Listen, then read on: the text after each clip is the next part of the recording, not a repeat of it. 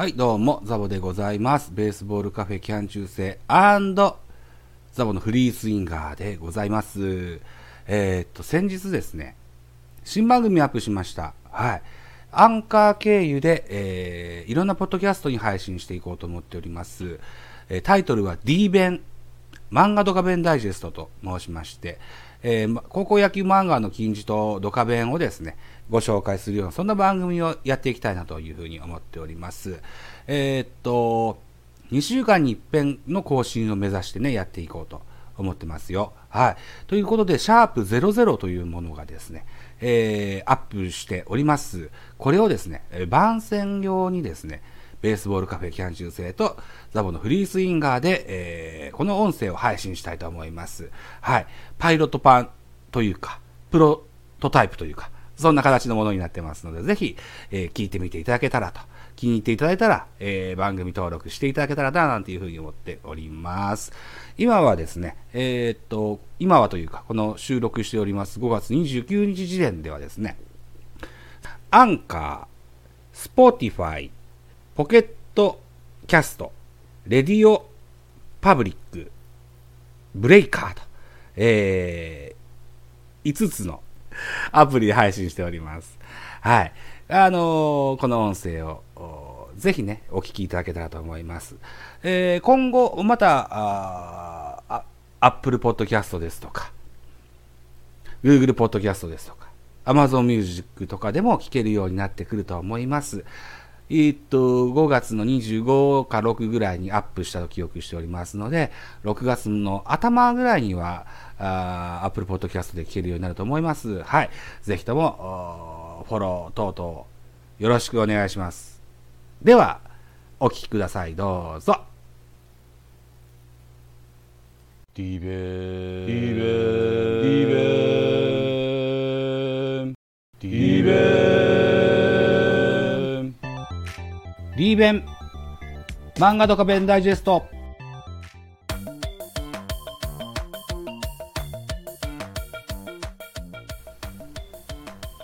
はい。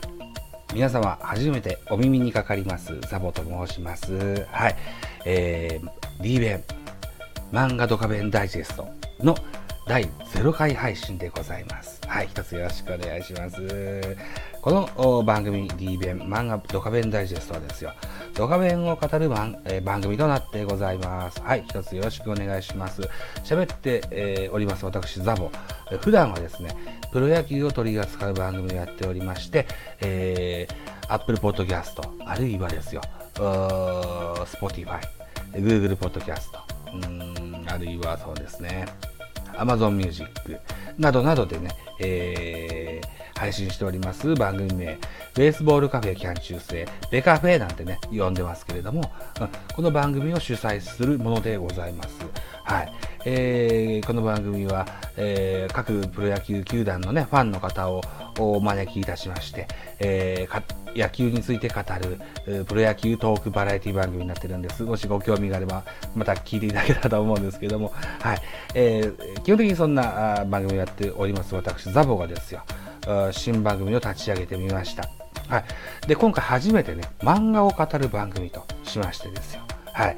えーっと、このドカベにターゲットを当ててみました。あ、間違えた。スポットを当ててみました。はい。はい。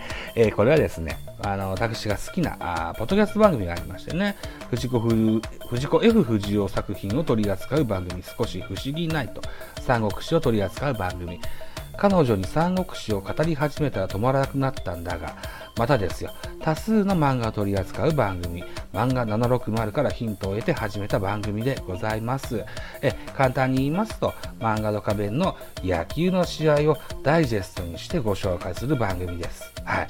この漫画と画面、大変古い漫画ですのでね、えーターゲットとしている視視聴者層はですよ、4、50代の男性をメインターゲットにしてございます。がですよ、当然ね、お若い方でも結構です。え女性の方でも結構です。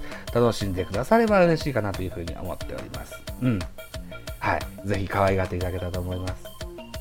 といったことですので、柔道編、ドカベンには柔道編というのもあるんですけどね、柔道編は取り扱いをいたしません。はい。えー、これをね、えー、これだけは決めております。はい。えー、またですよ。エピソードも高校野球編に特化してやっていきたいと思います。はい。何卒ごひいきに一つよろしくお願いします。はい。では順番にいろいろこう、おしゃべりしてね、えー、っと、ご説明していこうと思ってるんですけども、まずはですね、漫画ドカベンとは何ぞやですよ。はい。えー、週刊少年チャンピオンにおきまして、1972年から1981年まで続いた高校野球の金字塔の漫画でございます。えー、時系列でいうと中学1年か2年ぐらいの主人公の山田太郎これがですよ高校3年春、えー、春の選抜高校野球の決勝戦終了するまでを描いた漫画がドカベン。シンプルにドカベンと言います。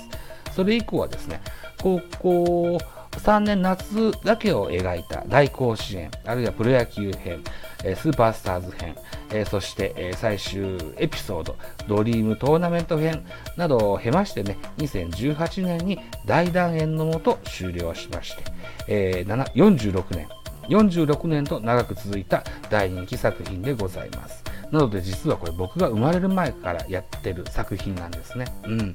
はい。だから時代背景としてもちょっと説明しがたい部分も出てくるかもしれませんが、え、えー、喋ってみたいと思ったもんですからね、ぜひとも、お その辺はご了承いただけたらというふうに思います。はい。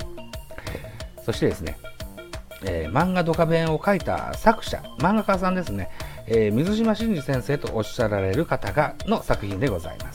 水島先生は1939年4月の10日生まれの、えー、現在では82歳となられた方でございます。えー、現在2021年の5月23日にも喋ってますけども、この時点ではすでに現役の漫画家を引退されていらっしゃいます。はい。新潟県新潟市の出身で、新潟市の古町通りというところには、えー、水島新司漫画ストリートというのがあるそうなんですね。はい。えー、水島先生自身はですよ、南海フォークスの、えー、大ファンであるのはおなじみでございます。はい。えー、あとはですよ、代表作としてはドカベンの他にですね、野球教の歌、アブさんなど、えー、他にもいっぱいね、多数ございます。はい。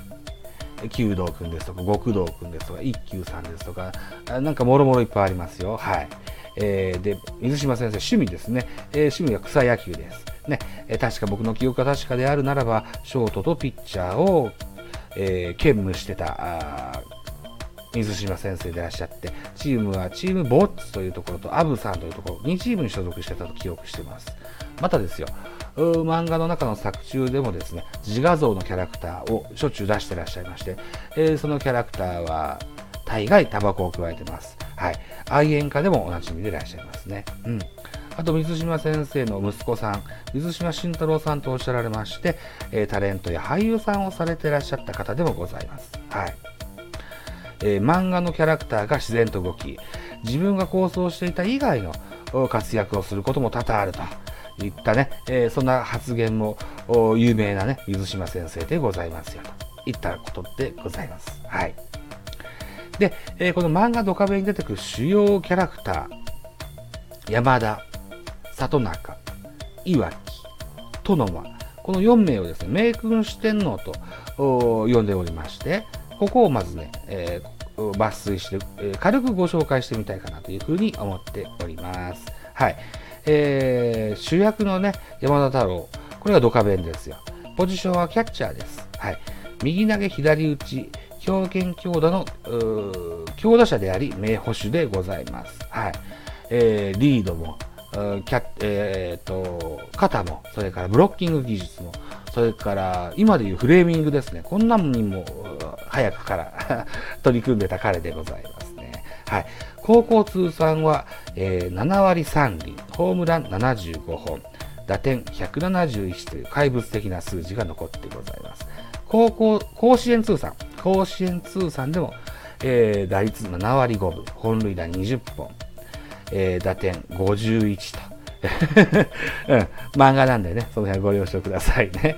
はい。盗塁阻止率9割なんていう数字も残っております。はい。この辺はね、軽く触っていきたいと思います。とにかく化け物じみた4番キャッチャーでいらっしゃったということです。うん。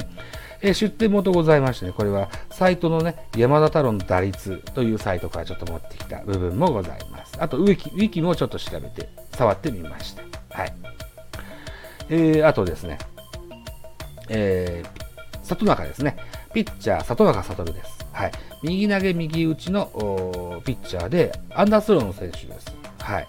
えー、小さな巨人と呼ばれるエースピッチャーで、1試合投げ切るスタミナと、それから高いコントロールが持ち味のピッチャーです。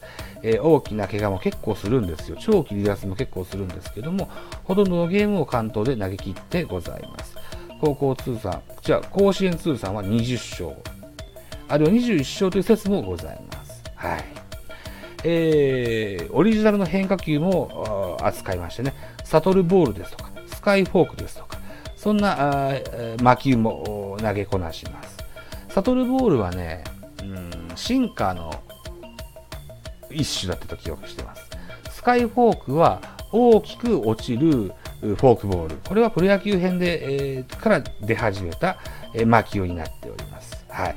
この里中の記憶は僕自身の記憶で書いてございます。もうちょっとまだエピソードたくさんある人ですけれども、おいおいね、ご紹介していきましょう。はい。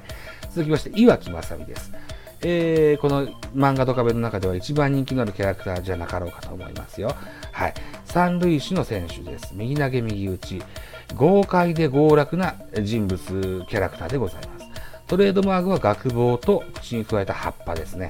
はい。この葉っぱはニョキニョキと伸びたり、しょぼーんとしょぼくれたり、花が咲いたりするような 葉っぱです。はい。学帽はですね、プロ入団後もかぶっておりましてね、お風呂でも脱ぎません。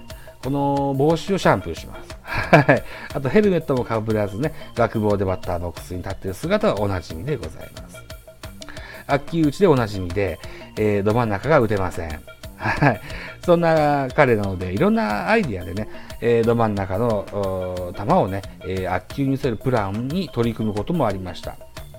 えー、どのた、どの強いグリグリメガネをかけてね、えー、バッターボックスに立ってみたりですとか、後頭部を自分のバットで殴りつけてね、ふらふらっとしたところをですね、えー、で打撃をするみたいなね、そんなのが代表例じゃなかろうかと思います。これもおいおいね、ご紹介していこうと思います。はい。しかしですよ、えー、バットにさえボールが当たれば、その飛距離はね、山田のそれを凌駕しますよ。はい。すごく長距離ヒッターという長距離ヒッターのプルヒッターと言えると思います。はい。えー、守備ですよ。守備はね、えー、当初は結構ね、エラーも多かったような記憶があるんです。えっと、トンネルも多かったような気がするんですけども、ね、えっと、年を経るごとに、えー、守備は強固で、えー、かつ華麗になってきます。はい。えー、上手になってくるんですね。うん。あと、強肩の持ち主でもございまして、うん。ピッチャーとしてマウンドに上がることもございます。150キロオーバーのストレートを投げ込むこともあるんですよ。うん。ただね、極めて濃厚です。はい。全然ストライクが入んないといったようなシーンもおなじみでございますね。はい。あと、あるいは山田が怪我をした時には、キャッチャーとして、えー、座ることもあります。ありました。はい。ただ、こう、顔が大きすぎてマスクが入らないということもあって、マスクなしでキャッチャーをするみたいなね、そんなシーンもありました。これはね、確かね、大甲子園の、だから高校生3年夏の準決勝、青田高校戦でそんなシーンがあったと記憶しております。はい。これをね、自分の記憶をもとに台本に起こして今それを読んでるんですけども、間違ってるかもしれません。間違ってたらごめんなさい。はい。ぜひ間違いあったら教えてやってくださいね。はい。えー、最後にね、えー、トドマカズトをご紹介したいと思います。二塁の選手でございます。右投げ右打ちで天才型のセカンドと言えるでしょう。その守備は流麗でかつ華麗です。ポジショニングも神がかっておりまして、えー、巨人で言いますと、篠塚と西を合わせたようなそんなイメージが僕にはなんとなくあります。はい。また大変小柄な体なんですけども、ピッチャーとしてマウンドに上がることもございます。決め球はフォークボールが投げれます。はい。えー、ヒダと呼ばれる現実離れした打法も得意で、えー、白鳥の湖ですとか、G 線上のアリアですとか、えー、多数のね、えー、ひだを披露してくれました。これも折につけ触れていくことになると思います。はい。またご紹介しましょうね。はい。また一面としましてね、天才ピアニストといった一面もございます。えーそれをきっかけにね、ちょいちょい野球から離れようとしますがね、結局最後でずっと野球選手をしていらっしゃいました。はい。えっ、と、いつだっけな何年生の頃か忘れましたけども、あの、ウィーンにね、音楽留学に出るというようなシーンがあって、数ヶ月ね、えー、明君高校から離れる時期もあったんです。あ、山田いわきなどが所属しているのは明君高校というんですけどもね、えここからちょっと離れた時期もあるんですけども、まあ、それも帰ってきてみたいなね、こともありました。えーっと、バスジャックだったかな、ハイジャックだったかな、忘れたけども、犯人にね、えーピストで、えーピ撃たれてね、肩を怪我したこともあるんですよね。うんそんな、えー波乱万丈な殿間選手、はい、またご紹介していきましょうね、といったところでございます。はい。では、えー漫画のご紹介、作者のご紹介、キャラクターのご紹介と、私、ザボのご紹介、こんなところにしておきたいかなというふうに思います。はい。えーということで、次回は第1回の配信をしてみたいと思いますよ。はい。第1回の予定はですね、高校1年生の夏の山田率いる明君高校対生涯のライバルとなります白縫守率いる白進高校の地方予選の第1回戦の模様をご紹介したいと思います。はい。これは地方予選。えー地方はね、神奈川県予選ですよ。はい。ぜひね、お楽しみなさってください。白縫をはじめ、えー地方予選大会から多くのライバルが出てくる、えードカベンでございます。はい。えーぜひお楽しみなさっていただけたらと思います。はい。といったところで、えー後書き申してみたいと思います。そもそもですよ、僕が学生時代から少しずつ貯めて集めたドカベンと大甲子園全巻ですね。えー結婚前に実家に預けたんですね。うん。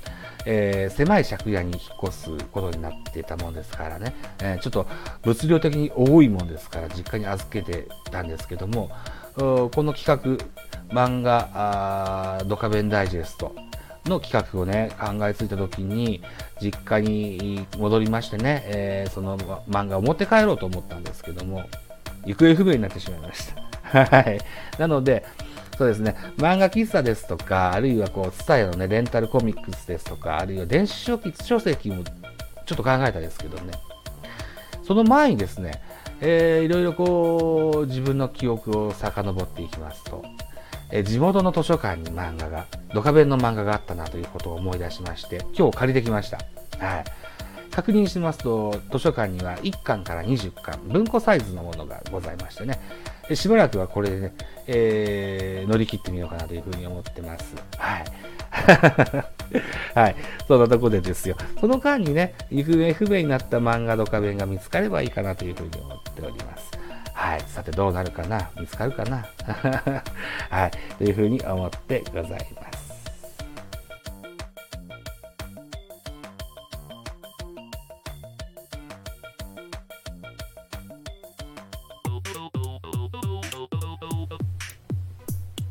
エンディングでございます。この番組 D 弁、漫画ドカベンダイジェストは2週間に一遍15分程度の配信予定の番組でございます。ぜひメッセージやご感想などよろしくお願いいたします。メッセージは Twitter アカウント、zabo.b 数字で960122ザボというアカウント、あるいはですね、えーハッシュタグ D 弁、ハッシュタグ半額で大文字の D、それから、えー弁当の弁、D 弁でお願いいたします。はい。また私、ザボ、ポッドキャストやラジオトーク、 stand.fm でプロ野球の音声配信番組を多数配信しておりますし、ノートというアプリで進行台本も無料公開しております。詳しくは先ほど申し上げました Twitter アカウント ZABO、アットマーク B960122 をご確認ください。はい。えー、ということで次回でございます。またお耳にかかりましょう。D 弁漫画ドカベンダイジェストのお時間でございました。ありがとうございました。